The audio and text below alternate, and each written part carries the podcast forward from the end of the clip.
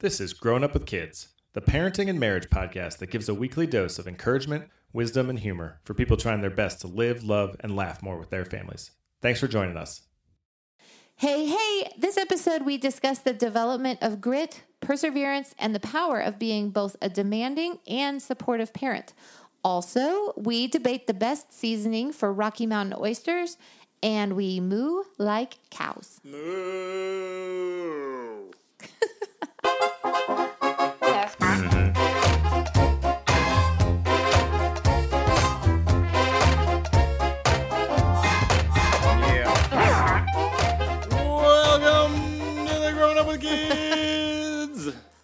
podcast. Oh Gosh.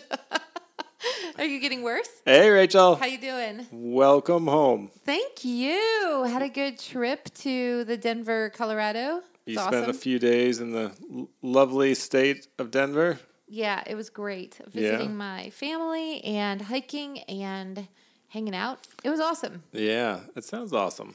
Yeah. I was here working and sort of going mad because I think when I'm by myself for too long, I just go crazy. What did you eat while you were here? Why don't you tell us that? Before four o'clock, I would eat four cups of coffee that are at least 35% cream. and then a bowl of Lucky Charms at some point. Oh my gosh, that's all. Be- that's before four o'clock. That's all I would eat before four o'clock was Oh, like breakfast at like 11. I did eat a decent amount of soup. You left some soup behind. I bought uh-huh. some uh, like chunky Campbell's chunky soup, Yeah. and we also have some ramen, like the cheap, cheap, cheap ramen. So I ate soup almost every day, and then uh, by the second day, maybe the third day, I went out and bought a pre-made salad so I could have some vegetables. Oh my gosh. I wasn't doing great. No, your system's hurting. It, it is hurting, um, but I missed you guys terribly, Thanks. um, and I'm glad you're home. We missed you too. Uh, so one, I I did have a, like kind of a busy work week and a lot of like exhausting work, like interactive presentations and stuff. Like you had to talk to people and that made you Uh, tired. people are the worst. I can't believe we decided to do something where I have to talk as as our hobby slash ministry. oh my gosh. Seriously. But anyway, so Thursday evening, I went to hit golf balls just to like decompress, and um, all of a sudden, I'm kind of packing up, and I look at my phone, and I have a text from someone who we, I haven't seen in like I don't know a year, Yeah. and he's like, "Hey, nice swing." And I was like, at first I'm like, what is going on?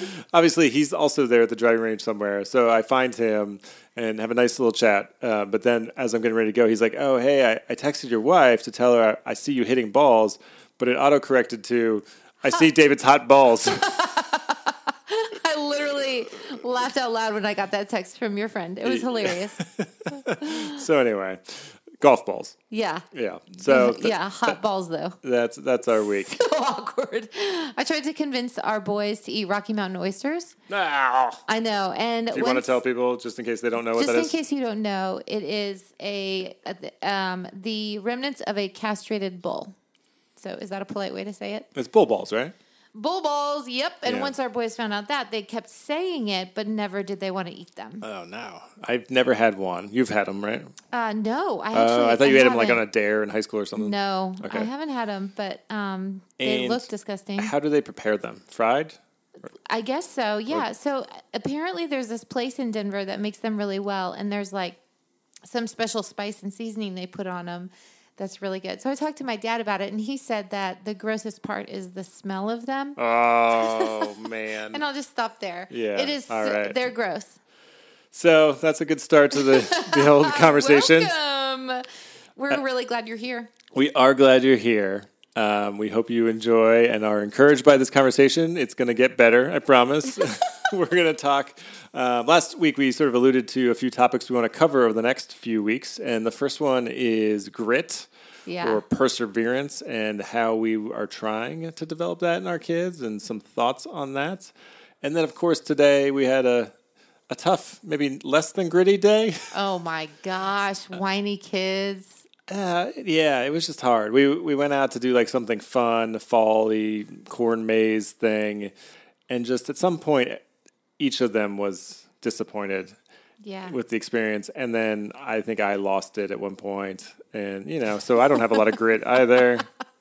This is why it's called growing up with kids. Seriously, we are learning as we go, apparently. Yeah. So, uh, but yeah, I'm excited to actually talk about this. I think this is interesting. I do feel like, um, on a scale of if 50 is normal and 100 is amazing, like I feel like I'm maybe slightly below average on the old perseverance scale, maybe somewhere in the high 40s.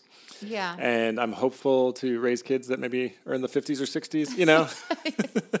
um, so we think about this a lot and talk about it a lot. And this will come up during our conversation, but I do want to mention that there is a book just on grit, which I've read, um, and I think I've read some of it to you. Uh, it's really interesting, and it's by Angela Duckworth. It's called Grit the power of passion and perseverance. So I would recommend that to anyone who wants to learn about it, just in general for themselves, but also there is some um, parenting pieces in here as well. What would you say that grit is? Like, let's just lay out and define what grit is, and then what the value of um, grit in your kids is, and I guess in self. Yeah. So grit is. Um, I think the closest word is perseverance. I don't know if that's exactly the same thing, Uh-huh. but it's this idea that we are able to sort of push through and commit to things and follow through on those things, no matter how, how hard they are. And that when we fail, we're able to p- get ourselves back up um, and move forward. Yeah. It doesn't mean we never like change, like decide to stop doing something or, or change directions, but it's this ability to kind of have uh, a hopeful spirit that like, hey, I'm going to keep going and I'm going to I'm going to master things and I'm going to you know continue to grow. Yeah, I think that um, we're going to talk about this, I think, in a little bit. But what comes to mind for me is the development of a growth mindset, sort of like having, rather than approaching a failure and saying, gosh, I just failed, approaching a failure and saying, wow, how can I think creatively, innovatively to get through this? How do I brainstorm around this?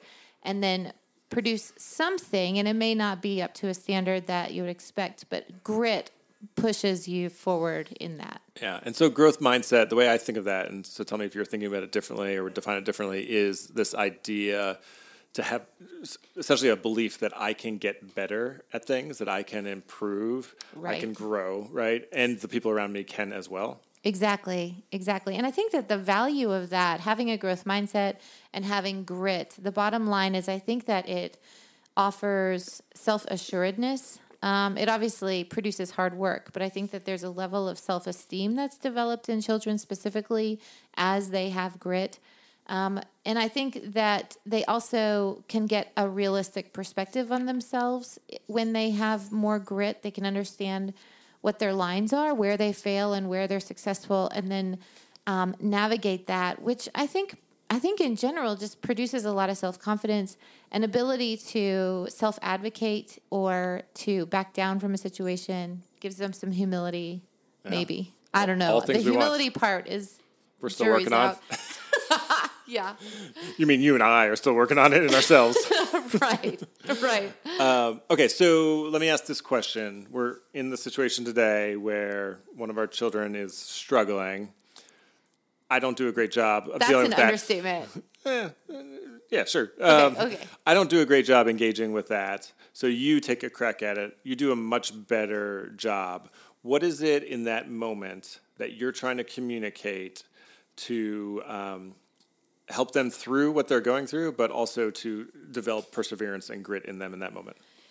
Yeah, I would say this sort of, I would say this is our first point where what I did to engage our child at a moment of weakness um, that they were experiencing was to build them up and um, fight against the lies that say that they are not good enough or that say that they're left out. Like, I think there are all kinds of things that were going on, or there were all kinds of things that were going on and my job was not to say, stop that, or, you know, like you're being ridiculous, or you're stomping your feet. Now get up. This is ridiculous. You know, like sort of what I want to say is, this is crazy. I don't know what's wrong with you. Please stop for the love. Yeah. Can I interrupt real quickly on Yeah. that? Because I think I am much quicker to say those things. Unfortunately, the this is crazy. Just I can neither c- confirm or deny.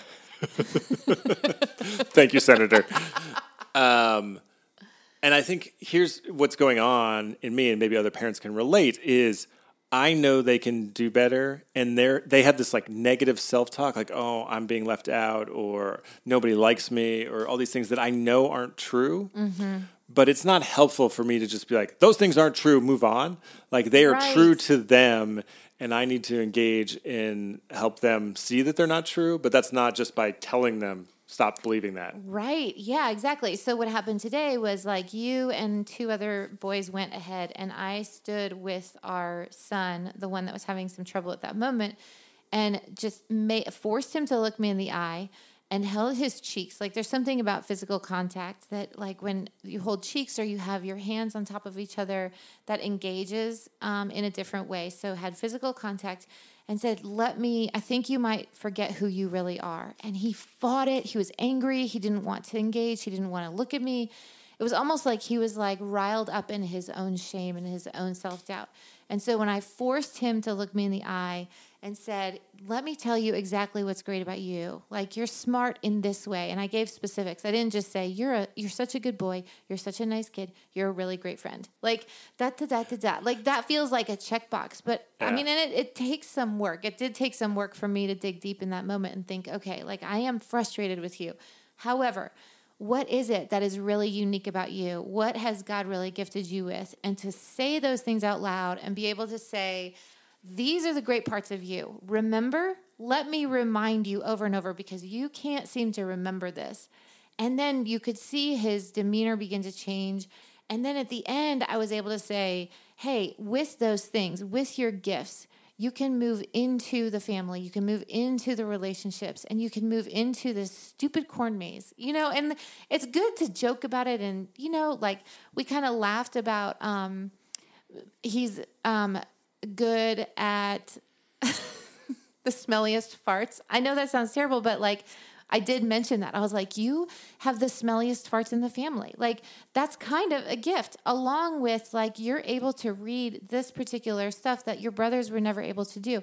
And you have um, a way of drawing people in and leading people. So all of these things built up. And then at the end was the moment where I was like, hey, now I'm sending you out. Here is your job. Your job is to remember who you are and to stay firm in that and let and let everything else whip around you. Yeah. And his you could see his even his physicality reflected his change in how he thought about himself. Yeah. Which was good. But it did not dismiss that he still was angry about something that had happened earlier. Yeah. And so when he said that, I kind of thought it was ridiculous. I don't know if it was ridiculous. I just felt like, ugh, this isn't that big a deal. But to him, it was. And so I just held him and I just said, I'm so sorry. I'm so sorry that affected you. Yeah. Do you remember who you are in this, in spite of me being hurtful to you? Right. Like, and and it changed the dynamic. I think is that Yeah. accurate? Yeah, it did. And and he had something like you came out on the other side. So a couple of things happened there. One, you engaged with him and sought out what was going on underneath and not just the surface frustration he was feeling. Right. Um, you then, like you said, spoke life into him. Um, you offered some truth because a lot of times we don't have grit because we're believing lies, which is sort of where we started, right, about ourselves. Uh-huh. and so we'd rather give up than keep fighting. Um, you use some humor, like the fart thing is kind of just a funny thing that we joke about, and it is funny to him. If it wasn't, then that would not have been a good thing to use, Right, right? But like you might use uh, uh, another parent might use something totally different that's silly, like you're the best at whatever.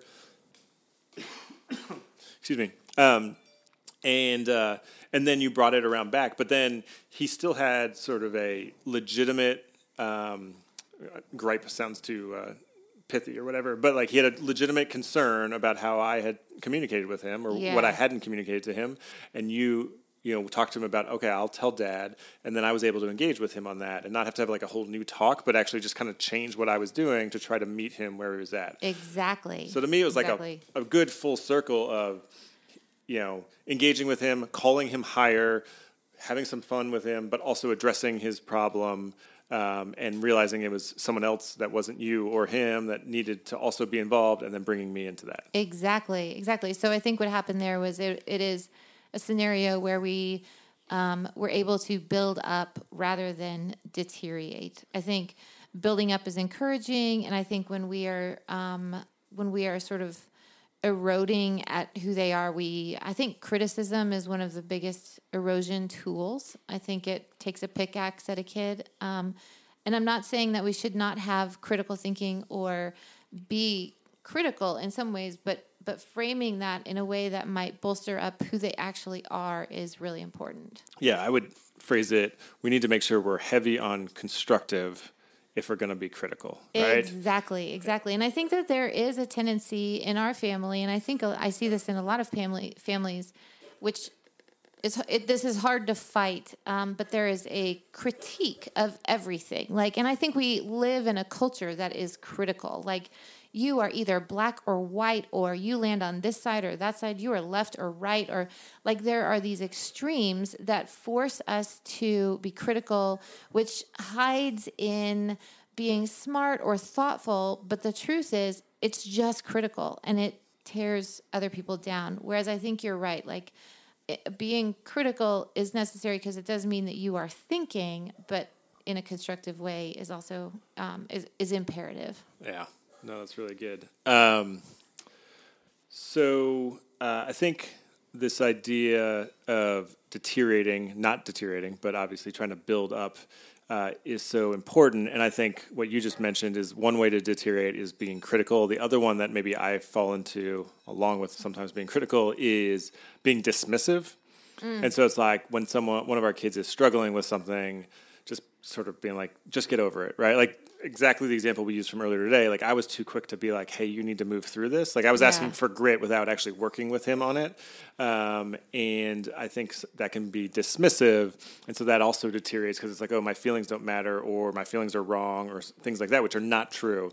Yeah, exactly. Yeah. And I think that happens among adults. Like I think it's called um, mooing. You know, like when mooing. Well, let me explain. Like I feel like when someone is dismissive, I think that the sound that's made is mm, mm-hmm, oh. mm-hmm, and it's meant to be agreeable or like to say, "Yeah, I'm with you," which I think sometimes that is the intent. But I think in some circles, like it can be dismissive or like condescending just and i think we do that with our kids where we're like mm-hmm mm-hmm mm-hmm, mm-hmm good. Like these weird noises right? Rather than being explicit and saying this is what i see this is what i know thank you for sharing blah blah blah. Yeah, I think that's mooing because mooing would be moo. Like every time you yeah. tell me you're failing, because I'm just like. I can guarantee that you and our listeners, anytime they hear someone do that now, will hear like mooing noises. All right. So part of, uh, if we can transition, if that's okay with you. Yes. Um, so I think part of the grit conversation is helping our kids fail and survive that. So like yeah. fail in an age appropriate and really supportive ways so that they um, can see what it feels like and see what it feels like to get themselves off the mat, if you will, and keep going. Yeah, to allow struggle, which I think, you know, you talk about like that you are more critical or that you um, talk in a different way than I do. Like I would say that this is my failure is that I I will do almost anything to protect our kids from struggle or failure or frustration. Because um, it's hard as a parent to watch them be frustrated. Um, and I would much rather just fix the problem and then move forward rather than let them sort of muck through life, you know? Yeah, absolutely. But I think th- there can be some balance in this, right? Like sometimes I can be too callous, but to your point, like sometimes it's good to lovingly say like, okay, this isn't going well. Like, I'm not going to lower the expectations or tell you you're doing a good job if you're not, um, but I'm not going to um, make failure this terrible thing either, right? Yeah. I'm going to destigmatize failure and say like, okay, I gave you this task. I knew it was going to be high, a high bar that you may not get to it. You didn't get to it. Let me help you see where you didn't get to it. Um, how can we improve? and it's okay that you didn't get there in the sense that like that's not the end of the world but going back to that growth mindset like you can get better and i believe in you and expect that you will get there exactly i think some examples of this are putting kids in activities or situations outside of their comfort zone um, i remember specifically when i was in high school i went on a missions trip which was terrifying i went to mexico and they were with kids that were older than me and i just i felt totally out of my league but my parents said that I should go. And so I went and I was scared, but it was the best experience that I could have could have had in my her early high school years to establish um, the fact that I was capable, and nobody bailed me out. It was it was good. It was a frustration, but it was good. And I think I've seen this in our own kids, even when we had. Um, a young a young little guy who was in kindergarten who was trying to develop grit. We spent some time playing basketball together, and um, we tossed the basketball back and forth. And I was talking with him as we were doing this about developing grit, like, and we would just scream it. We'd be like, "I have grit," you know, like yelling at the top of our lungs. And I kept throwing the basketball harder and harder to a point where he should not have been able to catch it. But because we sort of built up to that, he built up stamina and he built up the strength to be catching that ball. This little kindergartner who's yelling at the top of his lungs, I am grit, was catching this ball that I just, I felt like was too hard. But there was something significant that happened in him that said, like, I can do this. And I think that the tactile part of that, like the, the actual physicality again of yelling and being stronger than what you think you are was um, putting him in a position of fear. Like, I think he was a little nervous about catching that ball. I think that he felt frustrated with himself, like he was unable to play basketball. But slowly but surely that developed. And then he, in other situations, would sort of verbally verbalize I am grit, sort of take on that persona. Yeah. And it developed something in him that was really beautiful that year. Yeah. Um, I think what's helpful for me as you were talking in that story is thinking through areas where we want our kids to develop. And instead of like throwing a fastball at them and being like, oh, you can't hit a baseball, it's like you you start slow. Like what you're talking about, like you're tossing the basketball, you're talking, you slowly are picking up speed. He, and so his reflexes are picking up like he's warming up to it, and then he's catching balls that are going faster than he would have been able to catch before you did this. And I think that's true with chores, it can be true with schoolwork, it can be true with any number of things where you start at the level where they're at, kind of engage with them, build a little bit of confidence, but you don't just stop there and say, like, okay, well, you can hit the ball off the tee. We're just going to keep letting you do that. It's like, well, every time we're going to start on the tee, you're going to hit it. It's going to be easy. Right. And then we're going to start moving it up, and I'm going to soft pitch it to you, and eventually I'm going to start throwing it at you know, not at you, but it faster. Um, and you're going to build up those muscles because you're getting tested each time, but you're warming yourself into it. And, and I think that's a real like I think of it often. I ask our kids to do things around the house, and they kind of know how to do them, but th- mainly because they've seen us do them, and then they do it and they do a pretty bad job, and I'm like, ah, next time I should just do it myself. Yeah. Instead of being like, okay, I'm going to have you come along, and I'm going to have you do this part. Yeah. And then next time I'm going to make it a little bit harder, not like, or, or give you a little bit more of it, so it will be harder for you. And over time, you're going to be able to mow the lawn or do whatever Exactly. that I, the way I want it done, um, really well and really thoughtfully. Yeah, I think that that feeds into developing a growth mindset. Like, I think that, I mean, I said developing a growth mindset, but I'm going to use that word again. The idea that kids don't reach a plateau and then they don't grow until the next year at that time when they reach another level. Like, we're not on a ladder of success. Um, if we can look at our kids and say, man, we are going to develop this over and over and over and um, put good teaching in place, put practice in place through effort, they develop a growth mindset, not because they've reached some plateau and then the next year they magically reach another one, but they are really experiencing what they're capable of outside of the expectations of anybody else, which is great. Um, I think that's where we need to see our kids really well, um, be able to push them to their fullest um, potential. Yeah. Uh, I just absolutely agree. I have nothing to add. But seeing our kids well and kind of like being uh, custom to each of them and where they're at.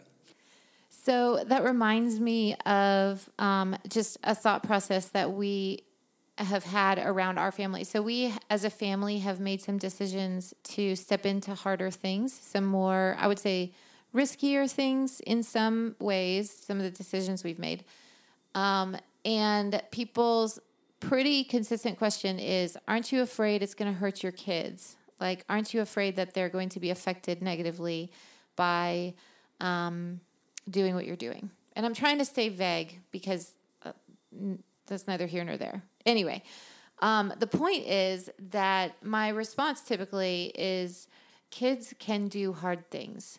Um, like they shouldn't be left alone to do hard things or to be left in frustration or left spun out. But kids are really capable to do hard things. And our job is to set up lines and to set up boundaries so that one, they have an incredible. Okay, so as a side note, we have like owls outside going at it or something. I don't know. One of them sounds like an owl, and something I'm sounds so like a distracted. swallow. I'm so distracted. So, okay. So, the point is that kids are able to do hard things. And in a lot of ways, as parents, our job is to let them engage in that, build them up during the, that, um, and hold them to high standards as they engage in hard things.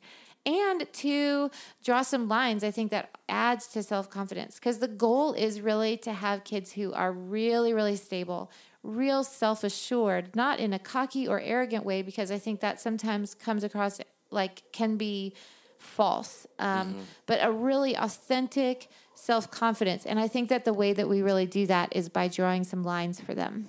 And and I would say the ultimate goal is to have adults who can do hard things Yeah. and who can you know deal with disappointment, deal with failure, get up and keep moving forward.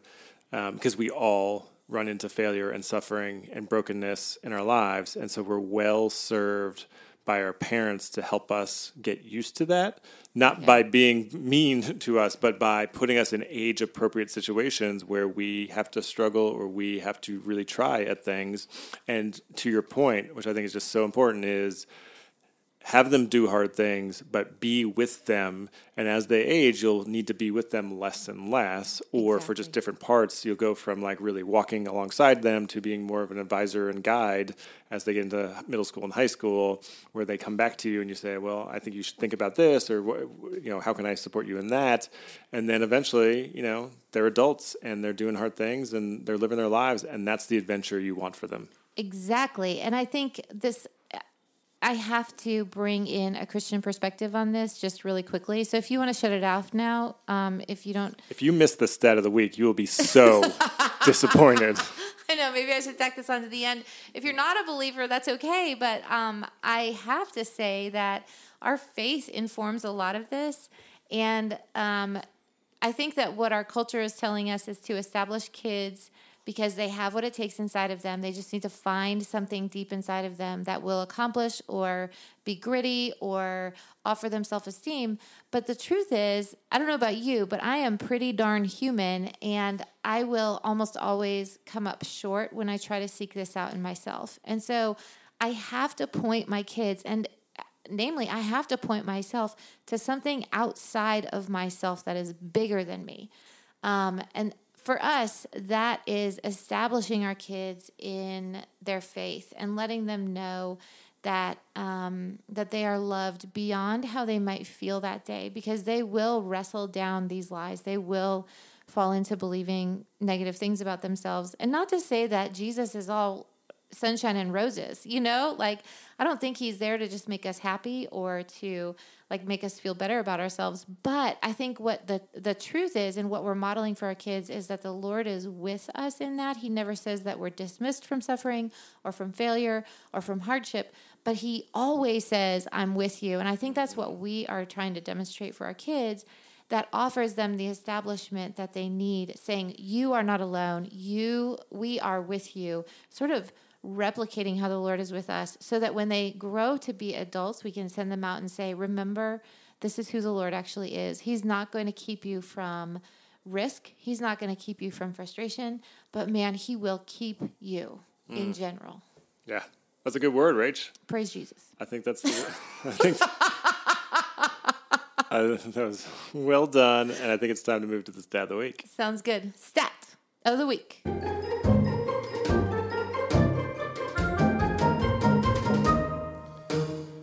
All right, Rach, rach dave let's do a little What up? stat of the week. stat of the week sounds good So I was looking at um, sort of a summary of uh, several different research papers on grit and perseverance, Mm-hmm. including some of which came from the author of the book we mentioned earlier, Grit, um, Angela Duckworth.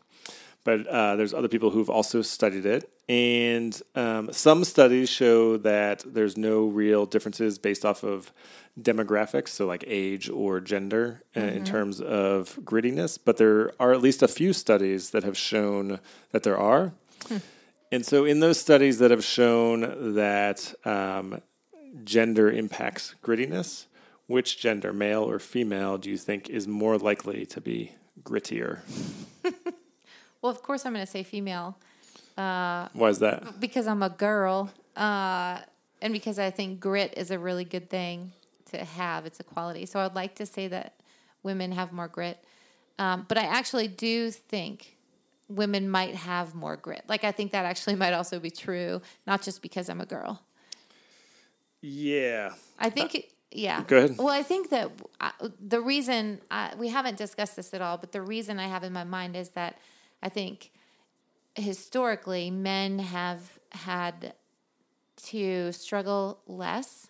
Um, On the whole, yeah, on the whole, absolutely. um, and so I think that struggle and frustration and um, yeah, and uh, suffering in some ways um, or feeling powerless offers uh, someone a bit more grit. Yeah, I think that's yeah, I, I think that's a interesting way to think of it, and probably a correct way to think about it. I'm trying to think. I didn't actually ask me myself this question before I read the answer, but I think I would have said the same. Um, Are we right? uh, well, you know, just be patient. I can't. have some perseverance. um, and I think part of it for me is like women. I think objectively, I actually haven't read this, but I feel like I've heard this enough that it must be true that women have higher pain tolerance than men. Um, and I feel like, and that's physical pain, but I just feel like in some ways grit is having higher emotional pain tolerance. And so I just sort of expect, and when I look around at some of the women I'm closest to, I feel like they are grittier than the men that they're related to. I don't know if that's totally true. I would say you're grittier than me. Um, but yeah, it is actually females. Um, Loudness does not equal grit. Just an FYI. yeah, loudness. no, I didn't say you were louder, just grittier. Um, and yeah, and I, I don't know what the reasons are, and they're not really sure on those either. So I thought that was interesting. What do you think um, on terms of correlation between age? Do you think you get grittier as you're older, or you lose grit as you get older? Oh, that's now that's more difficult. I I don't know. Um I would like to think that I will get grittier as I get older, but I'm wondering if my drive just in general will be diminished a bit or decline.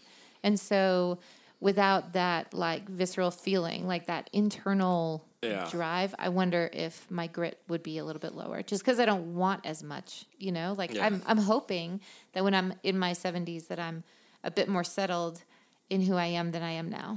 Yeah, so the research shows that um, it's a positive correlation. So as you're older, you have more grit. Um, but if I'm remembering it all correctly, I don't think they had like really old people in the study because they sort of categorized it as like over 32 or under 32. Oh my gosh. it's Um, not old. I didn't say old, but uh, so it says here. Therefore, the present study gained support from previous research as findings revealed that students above the age of 31 were significantly more likely to score high on the grit scale compared to students between the ages of 18 and 21. so, at the very least, you can say that there is some growth in your young adulthood in grit, um, and that makes sense to me. Going back to the growth mindset, like I do feel like grit is something you gain over time. I would bet on average, there's probably like a peak of grittiness, if you will, that might be in your 50s or 60s that does start to tail off as you just kind of get older and tired and you're, you know, sort of used to things. But um, I would think there's an upward uh, trajectory, and I'm hopeful there still is in my 40s. Like I feel like I'm getting grittier. I'm, I'm hoping I'm getting grittier. Um, but Yeah, and I think that when as you're talking, I know that we want to cut it, cut this off, but um, as you're talking, it makes me feel energized to help our kids develop grit, so that when they leave the house, they like they're able to really um, push in their 20s and 30s Yeah. towards something that they really want, um, Yeah. and that that can be career, but marriage or whatever, you know, um, where they're able to handle a lot and. Um, yeah, I want I want their shoulders to be broad. Yeah. Well, with that, I want to leave us with a quote um, from the book Grit, uh, and it's about this idea of being both demanding and supportive. Um, and I think she is quoting someone else's studies, Larry Steinberg, I believe. So I, I want to make sure everyone gets the credit they deserve. Um, but it says in here regardless of gender, ethnicity, social class, or parents' marital status, teens with warm, respectful, and demanding parents earned higher grades in school, were more self reliant, suffered from less anxiety and depression, and were less likely to engage in delinquent behavior. Woo! So to me, that's, That's- a good encouragement to be both demanding in the best way possible and supportive and loving in the best way possible. Man, that's the truth. Good. That's a good uh, good quote. Thanks, Rach. Yeah. I didn't write it myself. Hey, we just want to um, let you know that we're really glad that you listened to us. Thanks for hanging with us. We're we've been around for a little while now, and would love for your reviews and your ratings. I mean, we'll take bad or good. That's fine. we'll take good. I don't know why you say that. we will not take your bad ratings. we can take some constructive feedback so that we can develop a growth mindset. Yes, you can We're- actually email us on the website if you have constructive feedback. We would gladly take it. Yeah, constructive feedback, questions, etc. But we really would love it if you would uh, throw us a review and a rating on your old iTunes. Yes. Thanks to everyone for listening. And Rachel, thank you to working on the farm. Thank you for working on the farm. Check ya.